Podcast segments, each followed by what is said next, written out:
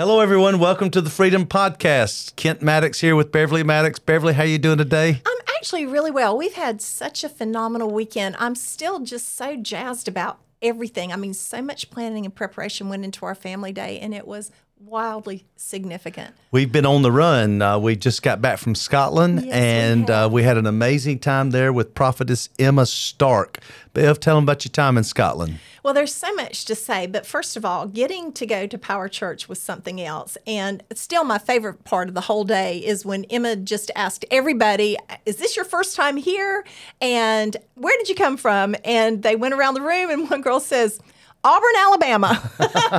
it's still one of my favorite. My second favorite part, next to, of course, the anointing and the word, which was phenomenal, is when you share your story about attending Oxford. And there were actually three students from Oxford who thought it was brilliant. They loved every second. And of course, you, seeing Debs after all these years, I mean, it was amazing. That Young was lady named wonderful. Debs is the worship leader there, and we've known her since she was, gosh, 10, 11 years old now. Gracious, And uh, she's from Ken and England. Lois Scott, They're her mom and dad, people. great pastors there in Sunderland, England. Big move of God in Sunderland. big move of God. yes. Uh, uh, uh, Lois Scott's uh, dad traveled with Smith Wigglesworth. Yes, he And so great spiritual heritage there. But their daughter now is grown, has her own family, and leading worship in Glasgow, Scotland. such an incredible prophet. I mean, just I I enjoy and I learn every single time. So hello everybody. Hello Debs. Loved seeing you. Only 3% of the nation of Scotland actually consider themselves believers. And so it's a massive harvest field. And we really believe like we, uh, we have been divinely connected, Alabama and Scotland, for this season. That we would zigzag in and out. And remarkably, already a part of Apostle Wanda Fletcher's team has decided to move to Scotland. I mean, just she got the text while we were in the middle of announcing uh, the month of Elul at Rosh Chodesh. And she said, I've just gotten a text from Margaret. She's moving to Scotland. She's looking for an apartment. So now we have a place to stay. Well, we're looking forward to sharing the content today from our meeting at Power Church with Emma Stark.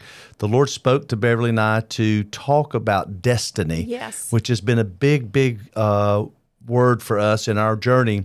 That's one of the first revelations we actually got. Actually, one of the first books that uh, Bev and I, uh, Bev helped me write this book. Uh, she's written most of our books, but this one was No High Like the Most High, Divine right. Direction for Destiny. And so that word destiny, we believe every person on the earth has a God given destiny, a calling, a purpose. According to the Bible, where it says we have a unique design or a blueprint for destiny. And the uh, transformation book that's now available uh, on Amazon. We talk about that in the identity portion that you have a unique design or a personal blueprint. And so we released a word about destiny.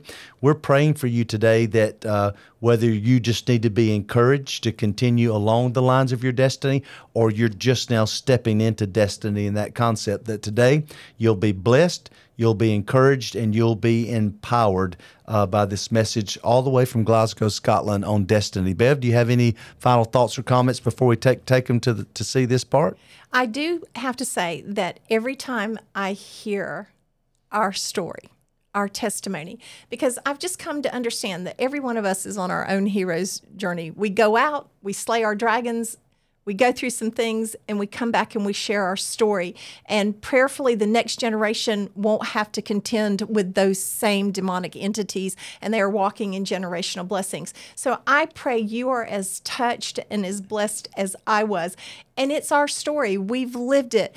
But the power of the word hmm.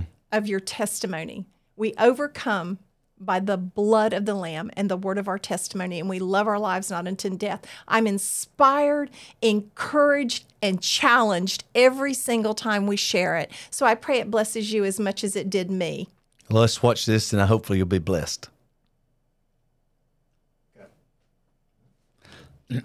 really is here for deeply spiritual reasons, but maybe golf as well. deeply spiritual. Deeply spiritual. Uh, and you actually managed to play the old course in St Andrews. That is quite a win, isn't it? So, anyway, welcome to Scotland and more fully integrated into our lives. Bev, would you like to say hello? Well, I am going to say hello. Good morning, Power Church. How are you this morning? Well, I'm telling you, there's so much energy in this room. My heart is pounding, and I'm not sure if it's from the sugar in the tea or because of the Holy Spirit. I'm trying to discern the difference. I'm going to share very quickly. This morning, we were getting ready. We were in uh, Royal True. Royal Troon. 5 a.m. We're plugged in. I've got my, and you ladies will appreciate this so much more than you men. So I've got my curling iron plugged in into the adapter converter. And while we were in St. Andrews, it worked great. But this morning, I went to put it in my hair, and it was so hot that a whole lock of my hair just fell off. And I said, Oh my God, what is this? And just like this, Power Church, here you are, because you have said yes. Mm. You have said yes. And you have adapted to everything that has come your way. The great converter has now said, You have exchanged your fear for faith. You've exchanged your weaknesses for his strength and his power. And now you are about to be uncapped. The capstone is now coming off. That fire and that power. Oh, come on now. You know you have it on the inside of you. Yeah, I see it on every one of you.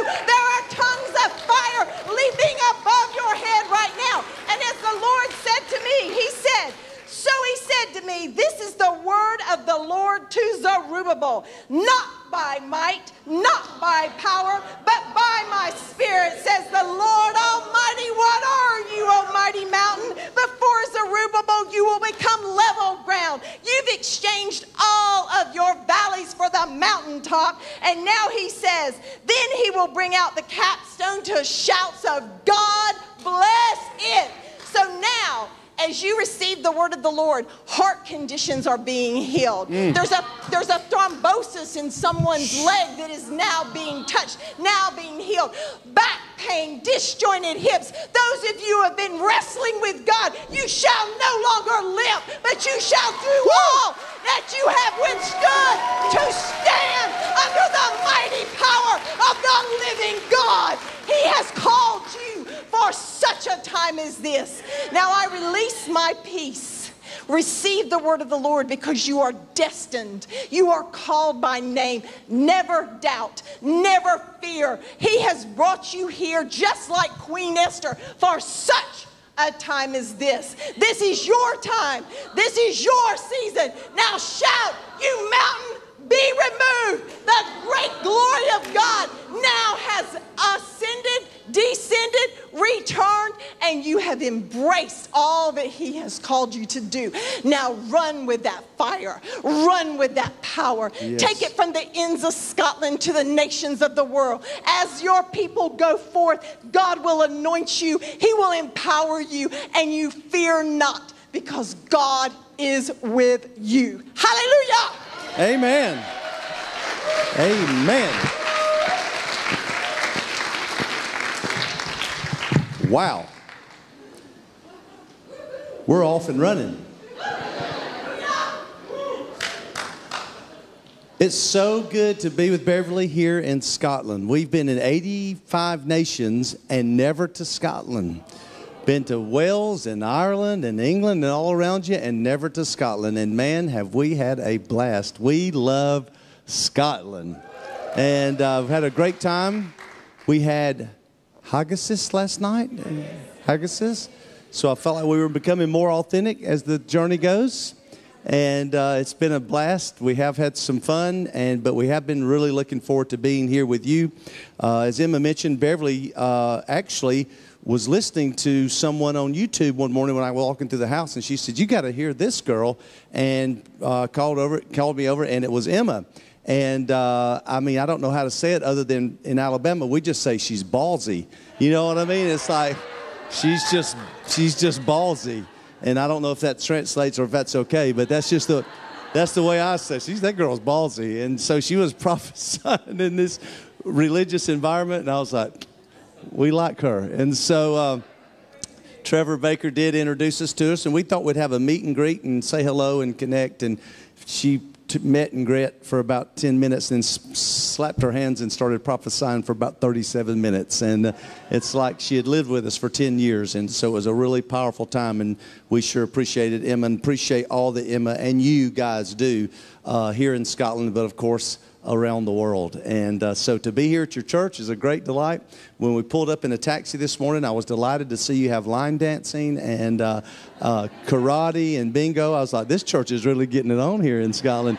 And then I realized, of course, what was going on. So anyway, but the, I thought it was the coolest place I'd ever been. I walked up, I thought it was going to do some line dancing. I was like, this is all right. Uh, David's great to get to meet him for the first time, and uh, wow, now we know why Emma's so awesome because I've met you. You're a, you're, you're a prince. And so nice to meet you. And of course, uh, everyone. Debs, we've known since she was like tiny, maybe 11 years old. And uh, they're in Orlando, Florida. And so, anyway, just good, good to be here and uh, looking forward to sharing with you just for a few moments. Uh, really enjoyed worship. And uh, we just release blessings to you in Jesus' name. Amen. I don't really have a sermon or a message, I just got some thoughts. And I just couldn't get away from the word as I traveled here to you destiny. I just couldn't get away from destiny. Such a powerful word. And as Beverly and I worshiped with you this morning, we sense such a spirit of destiny. This is not just a church local gathering. It's not just a place where people come to for community. There's a destiny. There's a destiny on you. There's a destiny on their, this place. There seems to be a strong destiny on this nation. And I just begin to think about destiny and the power of destiny. Destiny, in my opinion, is one of the most powerful forces in the earth is when you begin to lock in on destiny. As we get the word destination or purpose or what we're called to be.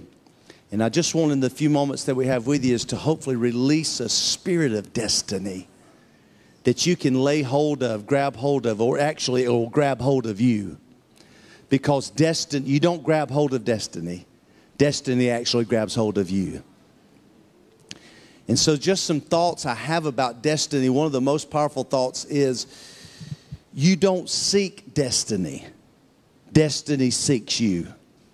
Jeremiah 29 11 says, For you I know the thoughts I think toward you, says, says God, thoughts of peace, not of evil, to give you a future full of hope, right? It says, Then you will seek me and find me after you've searched for me with all your heart. Until you realize you have a destiny, it's very difficult even to seek God. So destiny grabs a hold of you and awakens something on the inside of you. You actually don't receive destiny at salvation, you receive salvation because of destiny. Now, don't get confused with predestination and all this other stuff. So, you know, I know all that's tricky ground, uh, but I'm talking about destiny. I'm talking about the gift of God that's on the inside of you. And the reason God comes to save us is not just for sin.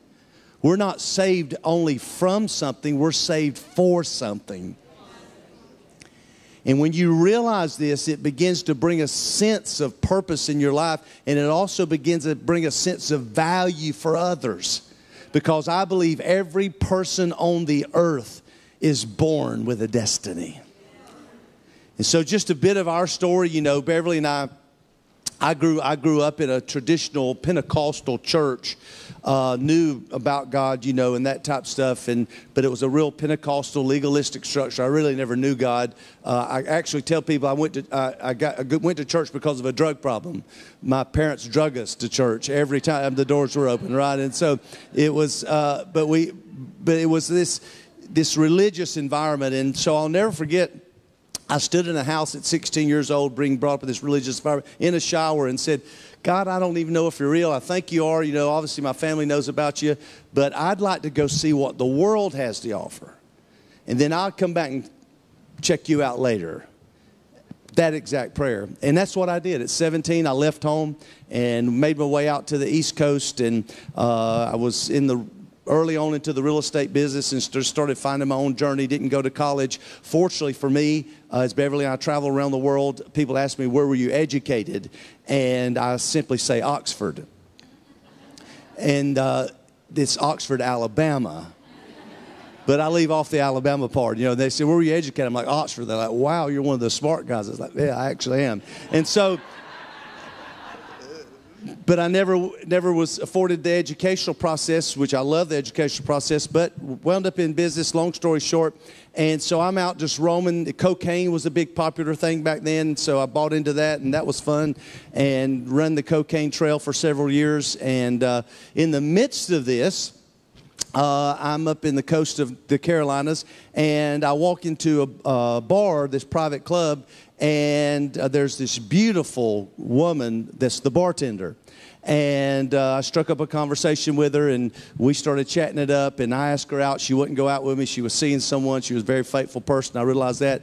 I just thought she was the most beautiful thing I'd ever seen in my life. And so I worked in that territory for several months. Then all of a sudden, I came into the same bar uh, one night, and she was there not as the bartender, but as a patron and we immediately struck up a conversation. The next thing you know, we find ourselves outside. We're drinking, we're a bit high, we're hanging out, and all of a sudden she looks at me and she says, You're going to be a preacher.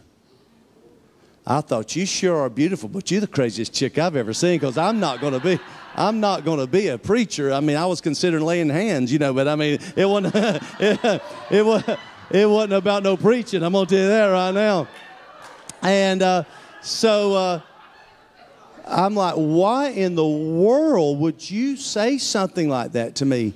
Well, uh, this beautiful woman was uh, a single parent and she was a pretty big drug dealer. And so she was dr- uh, drive. She tells me the story. She was driving down the highway on the eastern seaboard of the United States with a couple of kilos of cocaine in the trunk, as a good drug dealer would. She doesn't do drugs while she's traveling, and she's driving with a couple of kilos. And she said, all of a sudden, the sky opens up, and I see someone, myself, and a man with microphones, and we're preaching the gospel to thousands of people.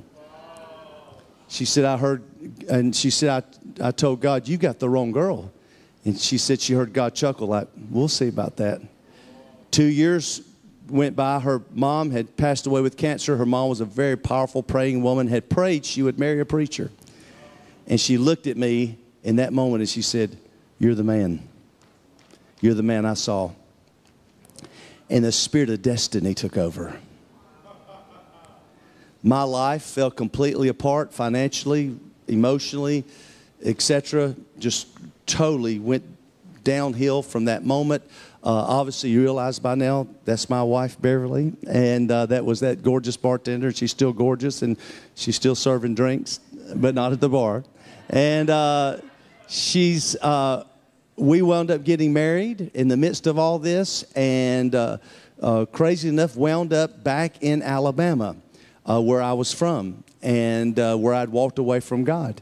And it was interesting when we got back that I had to go to the hospital. I'd collapsed and overdosed three times, and the doctor said, You're stressed out, drugged out. If you don't change, you're going to die.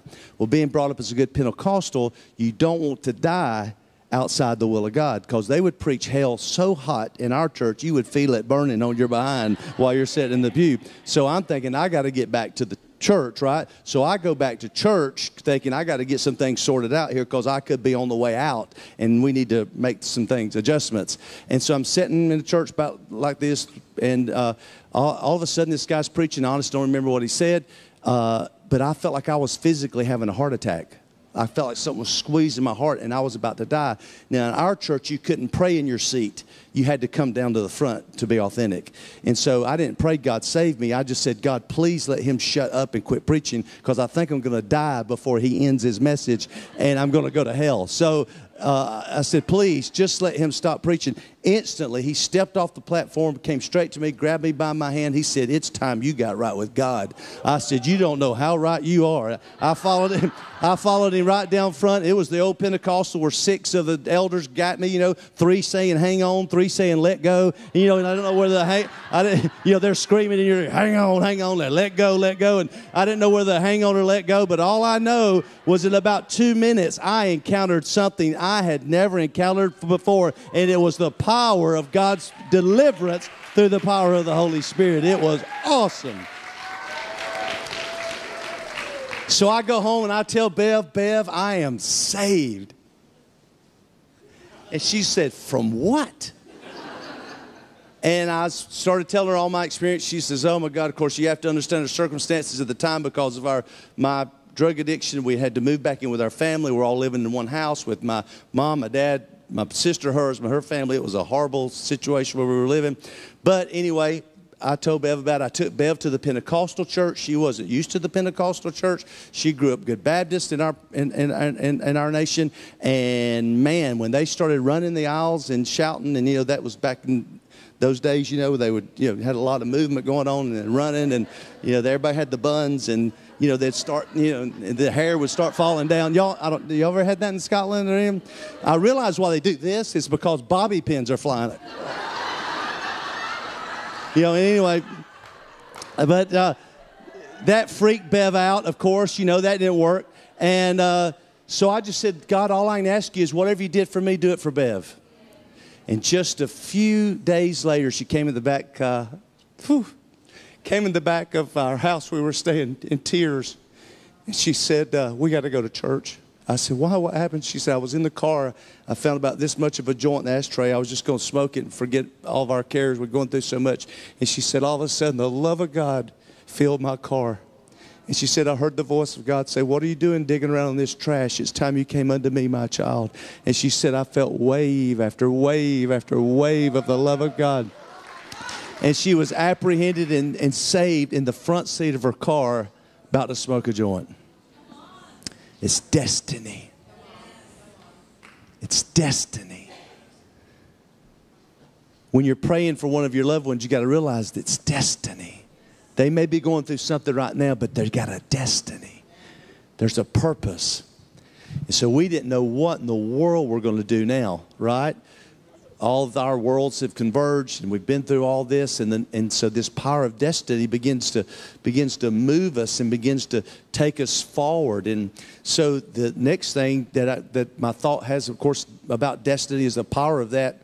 But my next thought about destiny is you don't have to qualify for destiny. Destiny qualifies you. It's in your destiny that you're qualified so we don't know what we're going to do. So my dad, who had gone through a certain ex, uh, similar experience to me, his life had fallen apart, my life fell apart. So he had a piece of property in Florida that he wanted to develop and said, Well, look, till you get on your feet, come help me. So Bev and I moved with my family to Florida. We knew one person in the whole of Orlando, Florida, a guy I used to smoke a lot of dope with. And so I call him up as soon as I get there, and he is so excited to hear from me. He said, Man, let's get together. We're going to smoke some weed. He said, It'd be awesome. He said, I got some great weed. It's going to be powerful. I said, I don't really do that anymore. I said, I've been born again. He said, You got to be kidding me. My wife got born again. I said, Really? He goes, Yeah. He said, You ever heard of a guy named Benny Hinn? I was like, No, never in my life. He goes, Oh man, he said, That's where we go to church. He said, It trips me out. He said, I love to smoke it. He said, I love to smoke a joint go. He said, It just blows my mind. He said, My wife's all into it. He said, I'm not really not. He said, But it's a wild deal. He said, I tell you what, you and your wife should go with us tomorrow. He said, You can barely get in the place. There's like 7,000 people there. He said, But this is back in the you know, 80s. He said, But all the ushers wear burgundy blazers. He said, I have a burgundy blazer.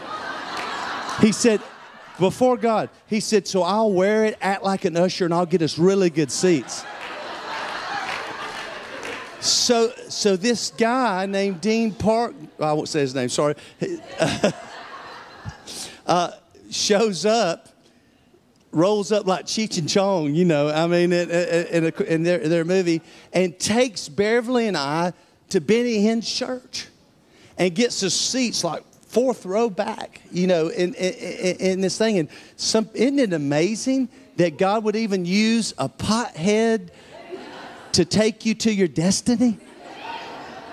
You say, well, how could God speak through him? We spoke through Balaam's ass. Surely he can speak through a pothead, right? Took us to our destiny. Crazy, isn't it? And so, of course, you know, I'd never known Benny Hinn, never seen Benny Hinn. All of a sudden, Benny rolls out, and now I'm thinking, Lord have mercy. This is over the top, right? And he goes through all of his things, and, you know, he's so dramatic and his accent. I'm like, wow, this is something else. And so we really enjoyed, the, you know, the, you couldn't deny the presence of God was there. And so we, we were blessed by that. And so we, we just thought, well, we'll just start attending church here. And so we would just come and sit for a few days. We'd come and sit, and there's a couple thousand people that fit in his building. And so uh, one night we were sitting there, and uh, I felt like, I was like, God, I think you got something for me to do. I just don't really know what it is, but I tell you what, I'll do anything. I'm, I'm good. So, I mean, you've helped me, you've saved us, you saved Bev and I. Whatever you need, I, I make myself available. 60 seconds before God, I said that, Benny stops the whole service. 60 seconds, he stops. He says, You, young man, in the back, of course, you know, like, he said, Yes, you. I said, he said, Yes. I was like, God, you can't be this real. Like, I just prayed, God heard it, somehow it got connected to God, somehow God's connecting to him. I'm like, This is freaking me out, right? He says, Come here, you and your wife. He brings us down front. He looked at me right in the eyes. He said, The trials of the past have come to an end and the glory of tomorrow will be revealed to you in clarity. For I'm going to place you in a place of ministry where wounded lambs will come your way, and you will deliver them from the oppressor. Not only deliver them, but strengthen them and see them grow. And I'll place you in a place of ministry. Be strong, be strong, be strong, says God, for I'll place you in a place of ministry, and nothing will stop me from accomplishing my purpose in your life. I looked over, my wife, a good Baptist, is on the floor out. This Holy Spirit knocked her out. I'm thinking, what in the world? Destiny. So I get up, or she gets up, we sit down, and we just kind of find our way to the front row and kind of sitting there. Y'all know how this, I know y'all, I've seen y'all online, y'all, y'all get there, all that stuff. And, uh, and so, you know, we're just kind of like in that, and, then, whoa. and, uh, and we're sitting there, and all of a sudden, Benny stops. He goes, You're going to be in the ministry with me. I'm like, This cat doesn't know. Like, my, you know, where I, I don't have any education, I don't have any training. You know, this time I hadn't even read the Bible completely through. You know, I don't know how this is going to happen, but he said, You're going to be in the ministry with me. So, interesting. So we just started, I went back in the real, uh, real estate. We da da da, went on just volunteering at the church, doing what we can to be a part, loving God, loving Jesus, enjoying being saved. And uh, all of a sudden, one night, I had a dream and I dreamed I was preaching. And uh, I, it was as real as you're in this room. And God said, I said, what am I supposed to do? He said, see Benny. So I, I didn't really want to tell God, like, you know, that's not as easy as you would think. But, uh, but either way, okay, see Benny, this instruction. So they all of a sudden had a get together for volunteers, people that were volunteering at the church uh, for a gathering. And Bev and I were invited, and we're just sitting there having a bite to eat. And all of a sudden, Benny walks. He said, You're Kent, right? And I said, Yes, I am. He said, Two nights ago, exactly when I had the dream, he said, God spoke to me. I said, What did he say? He said, You're going to be a pastor, one of my pastors. I said, Look, I don't have any education, I don't have any training. I've still not read the Bible already, already through. You know, I'm just kind of getting started. He said, God said. I said, What do I do? He said, Come to church Sunday night. This is the way Benny operates. So I said, okay. So I went to church Sunday night. Bev stayed home with the kids. All of a sudden, Sunday night, Benny says, Kent, right? Kent, yep, come here. Come up, stiz me up. He said, everybody, this is one of our new pastors. so I go home and I tell Bev, I'm like, Bev, I'm a pastor. And she goes, how'd that happen? I said, I don't know. Benny just patted me on the back. And he said, I'm a pastor. She said, Are they going to pay you? I said, I didn't even think to ask. Just, you know, I just, he's a pastor. And so, so Monday morning, I show up at the pastor's meeting. Real pastors. Like these are real pastors. Like they've you know, read the Bible, been to Bible school, been to college, pastored their own church, and they're sitting in a room like real pastors and me. So Benny starts, What's your burden?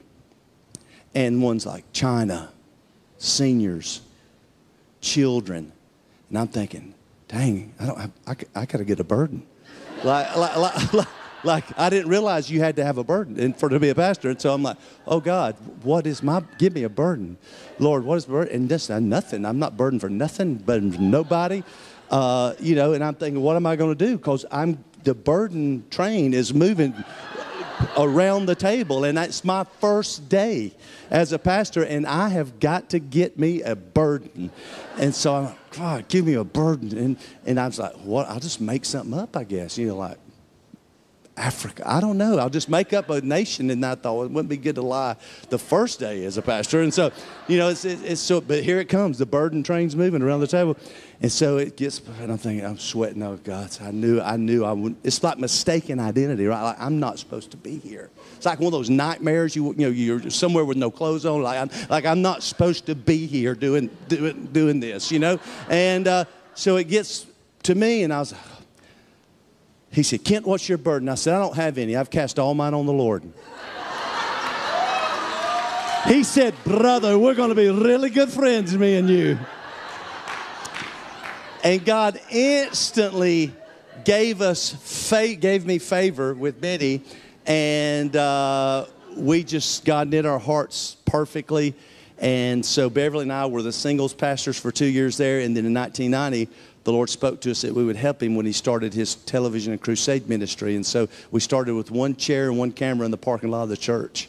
And uh, the next thing you know, it just exploded. And so over 10 years, we traveled the whole globe uh, together with Pastor Benny Hinn, of all people. What is it? Destiny.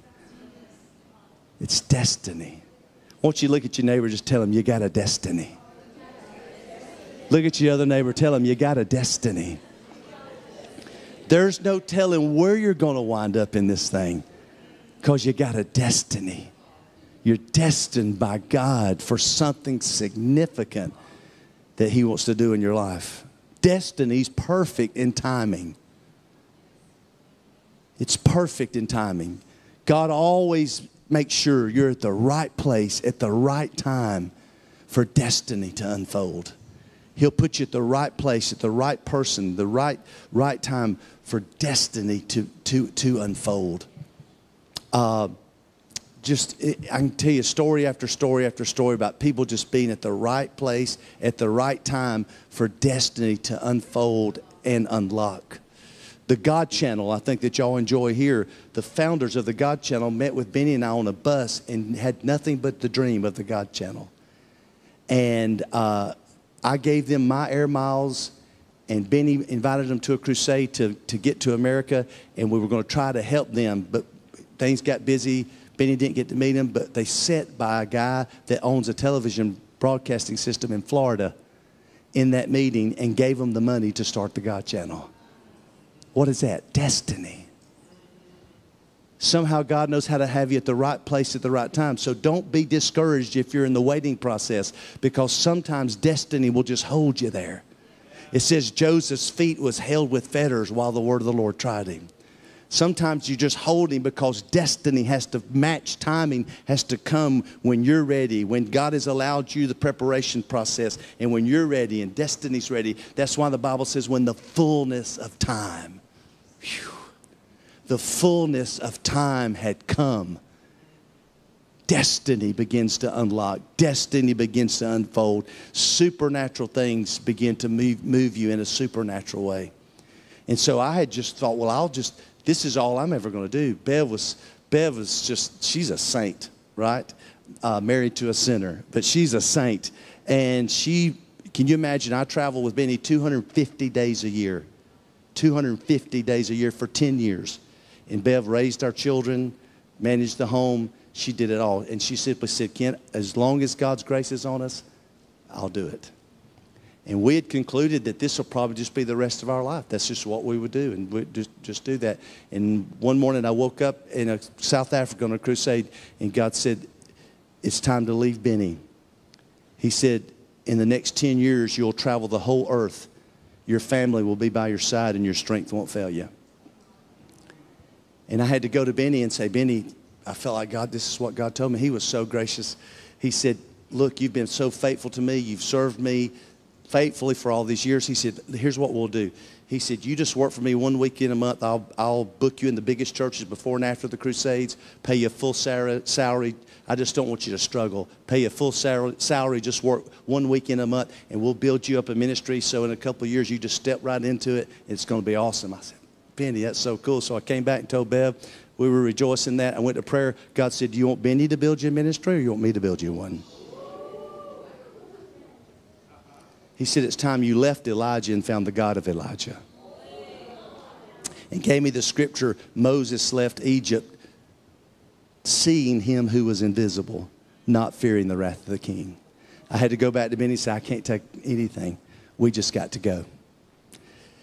And so back then we didn't have cell phones, right? And so uh, it shows how old we are. Like we didn't have cell phones, but we had answer machines. And so our first office after leaving Benny in our international ministry was our first office was two popcorn tins. I don't know if y'all have those here. They're popcorn tins that you get for Christmas. It has three flavors of popcorn in them. It's my favorite for Christmas. If any of you want to shop for me later on at Christmas, I love that. And so those were empty. We had an answer machine on one and on the phone another. I knew thousands of people, pastors, right? I've been traveling for 10 years with, with Pastor Benny. I could call, wrote letters. God said, no, you just sit here and watch destiny unfold. Wrote no letter, made no phone calls. Bev and I'd get up in the morning, drink coffee, and we'd watch those tens. I said, God, you know where we are. If you, if you, if you said we'd travel the earth, the globe, you know where we are. You know how to find us. If they call, we'll go. No questions asked. One day, about three or four days later, the phone rang. So grabbed it. His pastor, he said, Do you ever get out and preach? Benny ever let you get out and preach? I said, That's actually what I'm doing now. He said, Could you come to my church? I said, Let me check my schedule course, right? I happen to be available. Literally, that first year, we physically circled the whole earth preaching just as God told Bev in the vision with microphones to thousands of people. What is it? Destiny. You can't stop it. It's the most powerful force on earth. Once you get a hold of God's destiny, you can't be stopped. It gives you the momentum. It keeps everything going. It's destiny. We're, we're being led by something we can't see. We're being driven at times. We're being protected by times. We're, to, I, when I drove, when we got in the cab this morning before God, I looked and there was a huge angel on my left and a huge angel on my left flying by the cab like escorts. They must have knew exactly where this church was because they were like, destiny. You got a destiny. We've got a purpose. And when you begin to realize that and you begin to understand the power of that, then you re- begin to realize that destiny never dies.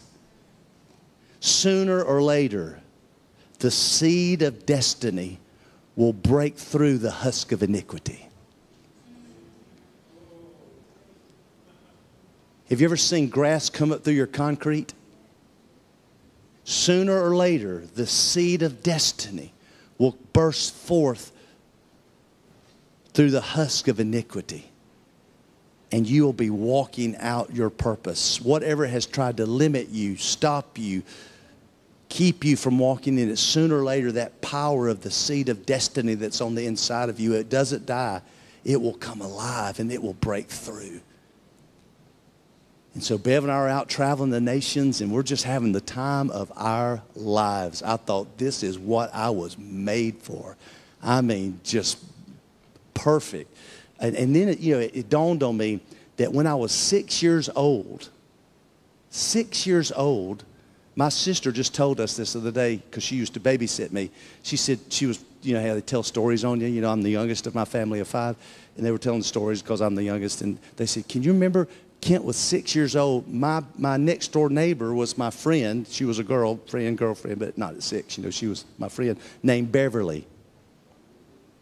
And I used to pretend when Beverly would come over to my house, my sister told me I'd put a suit on with a tie, and I had this little car, and I was pretending that me and Beverly were traveling around the world. And I would have, do y'all have bologna here? Like, uh, it's a type of like a salami or a hot dog. So I would pretend that it was shrimp. you know, or whatever we thought was exotic food, because I wanted to eat at nice places. I wanted to be with Beverly, and I wanted to drive around the world in my car. See, people think, well, that's child's play. It's destiny. That's in you. There's God puts these, these things on the inside of you. And so, anyway, I got off there a minute, but that was pretty good. so we were, so here we are traveling around the world, and I had had a gall uh, attack with a gallstone. Went to the emergency room. They said you got to get your gallbladder removed. So I'm all there by myself. I was rushed in an ambulance. I'm sitting there, and uh, this was prior to our, all of our travels. And uh, I said, God, what am I going to do? They said I got to have surgery. He said, No. Quote, I think Jeremiah 24, 29 is my word not like fire and like a hammer that breaks the stones in pieces. I put my hand on it, said it, and was healed instantly. Popped right out of the emergency room for five, six years, never had a problem. So now Beverly and I are hustling around the world, preaching, having a glorious time. I'm, we're in Iceland. All of a sudden, the pain comes back after six years. Well, I knew how to handle that, right? I put the same word on it. You know, I rebuked it and it didn't buke. You know what I mean? Same word, nothing happened. Pain's still there. So we, so we got this is, this is the power of the destiny and how important it is to God. See, here's something most of you don't know how important your destiny is to God. His economy depends on it. That's our responsibility. And so here we are traveling around the world, and all of a sudden the pain comes back. I wind up back having the surgery with several complications. What was a 30 minute process wound up keeping me in the hospital for 30 days. In the midst of this, we're living in Florida, we're traveling around the world. In the midst of this, God wakes me up. At, you know, I'm on all kind of meds and everything else. Wakes me up at four o'clock in the morning and says, "Your river's provision is over here. Move back to Alabama." I said, Bev, God just woke me up, so we're moving back to Alabama. She said, You're on so many meds, you don't know who's talking to you right now. You just go right back to sleep. Sure enough, God confirmed to her, here's what God told me that shifted my theology. He said, I'm sorry I had to allow this to happen to you. He said, but I had to set my eaglet down, so I put a stone in your craw. I didn't realize chickens and eagles don't have teeth. They have claws, and they, they ingest little stones that grinds up the food for digestion. If they ingest a stone too big, it sets them down and they can't fly. God said, I had to set you down so you'd quit flying everywhere so I could talk to you. You've been too busy to listen. He said, Here's the good news. Good news, your destiny will take you to where you're supposed to be. Here's your choice. You can get there by revelation or tribulation. Your choice. You're going to get there, is the good news. Destiny will take you there. You decide the path. You can get there by revelation or you can get there by tribulation. He said it will be detrimental to you and my kingdom purposes if you don't get up and move back to Alabama. And so we packed up, we left, everything happened supernaturally, and we wind up back in Alabama. Now, here's what's staggering. You know, we, Bev and I have a name for God. I know y'all have many, all the names of God. One of our names for God is Jehovah Sneaky. Right? Because you don't, you know, so we wound up back in Alabama, had no idea what, why.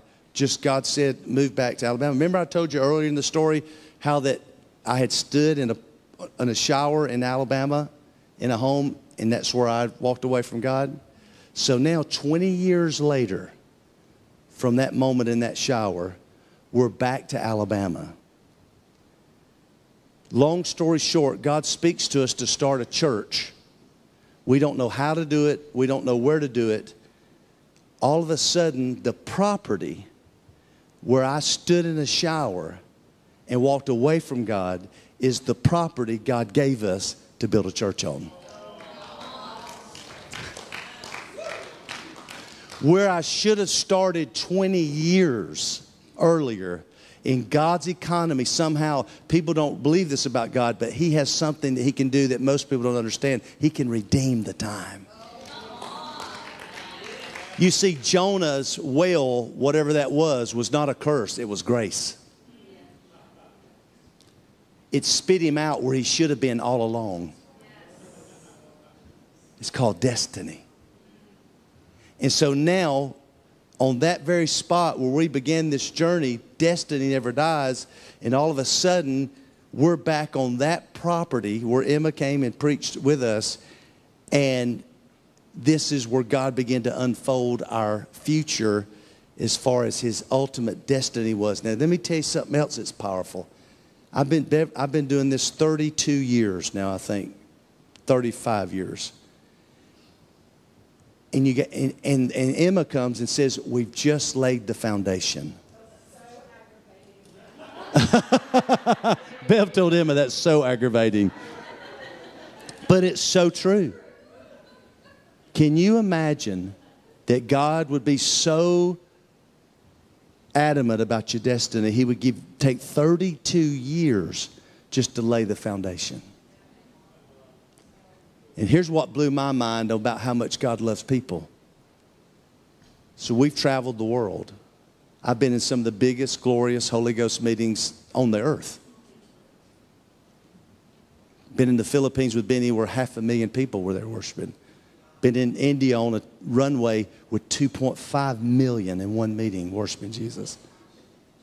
Seen every kind of miracle you could dream or think of happen right before my eyes been involved, been touched by some of the greatest men and women of God that's walked the earth, walked with them, been with them, lived with them, enjoyed them, blessed by them. But I'm overwhelmed that God would do all of that in our life to lay a foundation for 300 recovering addicts. And he took me all the way back 35 years ago and he said, I told you what my plan was. I'll send wounded lambs your way. And it took me 35 years to get you ready so I could trust you with my treasures.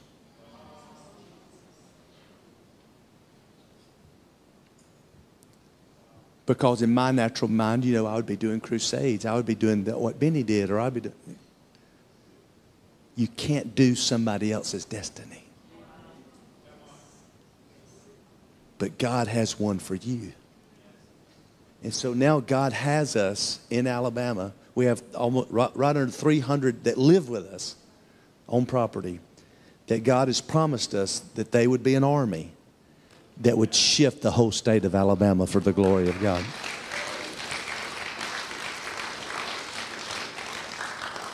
It's the power of destiny. It's in this room. I can feel it. So many of you are walking already in it, but so many of you others are you're being awakened to it. And the power of destiny, one of the most frightening scriptures, Lamentations 1 and 9 says, She did not consider her destiny, therefore her collapse was awesome. Once you realize what your destiny is, it is the controlling force of your life. Paul the Apostle this one thing I do forgetting those things that are behind, reaching forward to that which is ahead. I'm laying hold of that which I have been laid of, laid hold for. That's destiny. And many people start, but few people finish. And this is where I want to leave you before we pray today with this thought of destiny is the anointing of destiny to finish. Paul was had a finishing anointing. He said, I have finished my course, kept the faith. Jesus, anointing to finish, right? The author and the finisher of my faith, right? You see throughout the Bible, Bev read it earlier, Zerubbabel. Your hands started it, your hands will finish it. There's an anointing that I'm going to release to you today that I carry, that Beverly and I carry to finish and finish well. So, in the midst of all this destiny and all this stuff, God spoke to me. He said, I'm going to give you an anointing that you'll give to others, and it's the ability to finish this thing called destiny. Because many people's destinies get cut short, and we never fulfill them, right? We see it happen all the time. So, God said, to me, he said, I said, How am I going to get this anointing? He said, You're going to run the New York City Marathon. I said, Excuse me? He said, You're going to run the New York City Marathon. Now, I'm not a runner. And it'd be different if I was a runner. I mean, I may have run a little bit. I mean, maybe a half mile.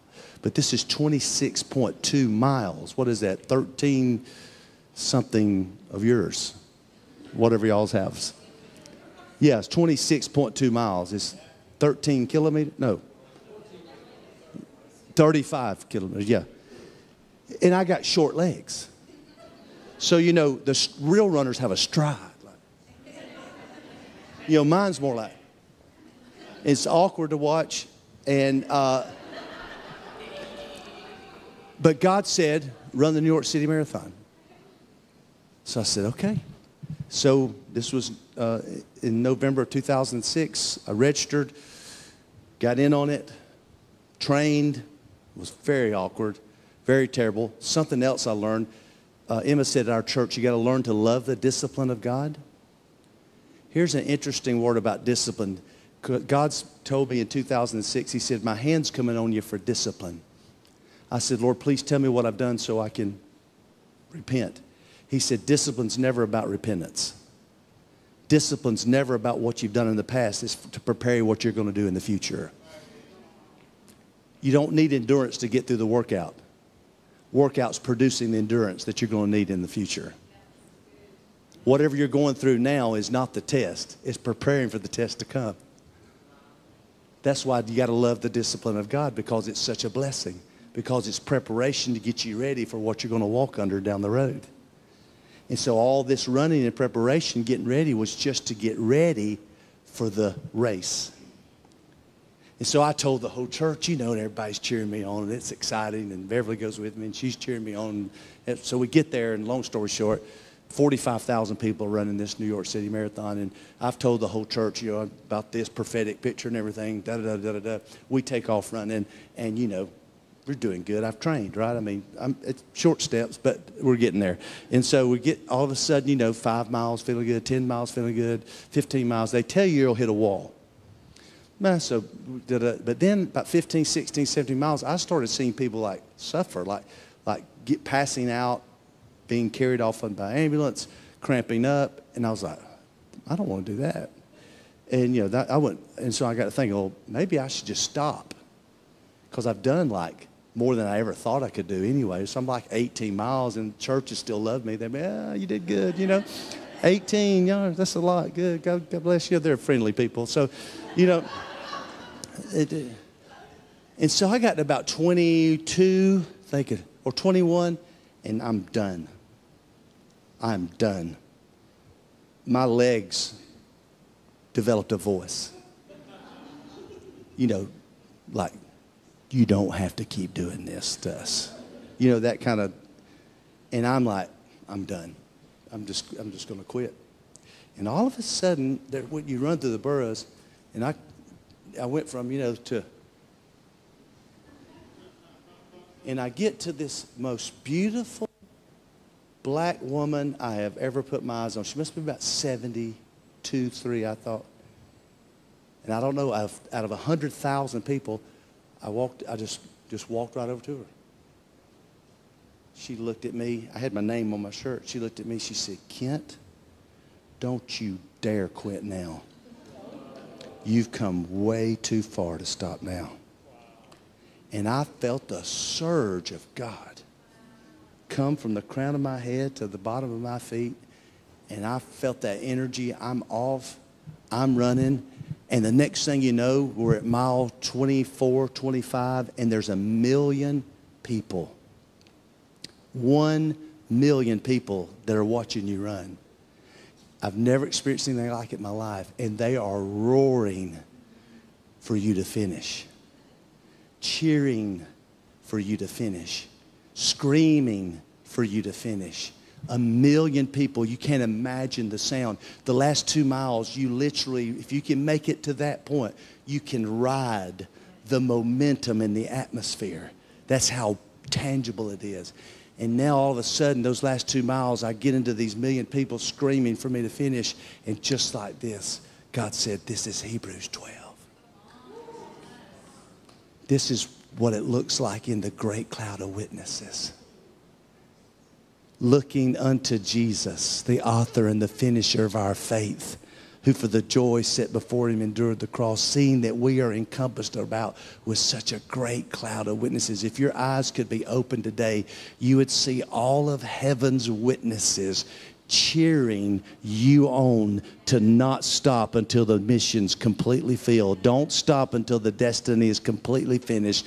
Don't stop until you've done everything that God told you to do and you finish the race and you finish it with joy. This is the will of God for you concerning your destiny. I wish I could tell you easy days are coming, but that is not true. I wish I could tell you there is no more trouble on the horizon. I wish I could tell you it's going to be smooth sailing, but none of that would be true. In the days ahead, the only thing that will sustain us is do we have a destiny and do we believe in it or not? Do I have one as an individual? Does this church have one? Does this nation have one? Then, if so, we're going to fight for it. We're going to stand for it. And whatever we have to endure, whatever we have to go through, we will not give up because sooner or later, destiny will break us through to the place that we're supposed to be in. So I want to encourage you with that and bless you with it in Jesus' name. Come on, let's give Jesus some praise in here today, will you?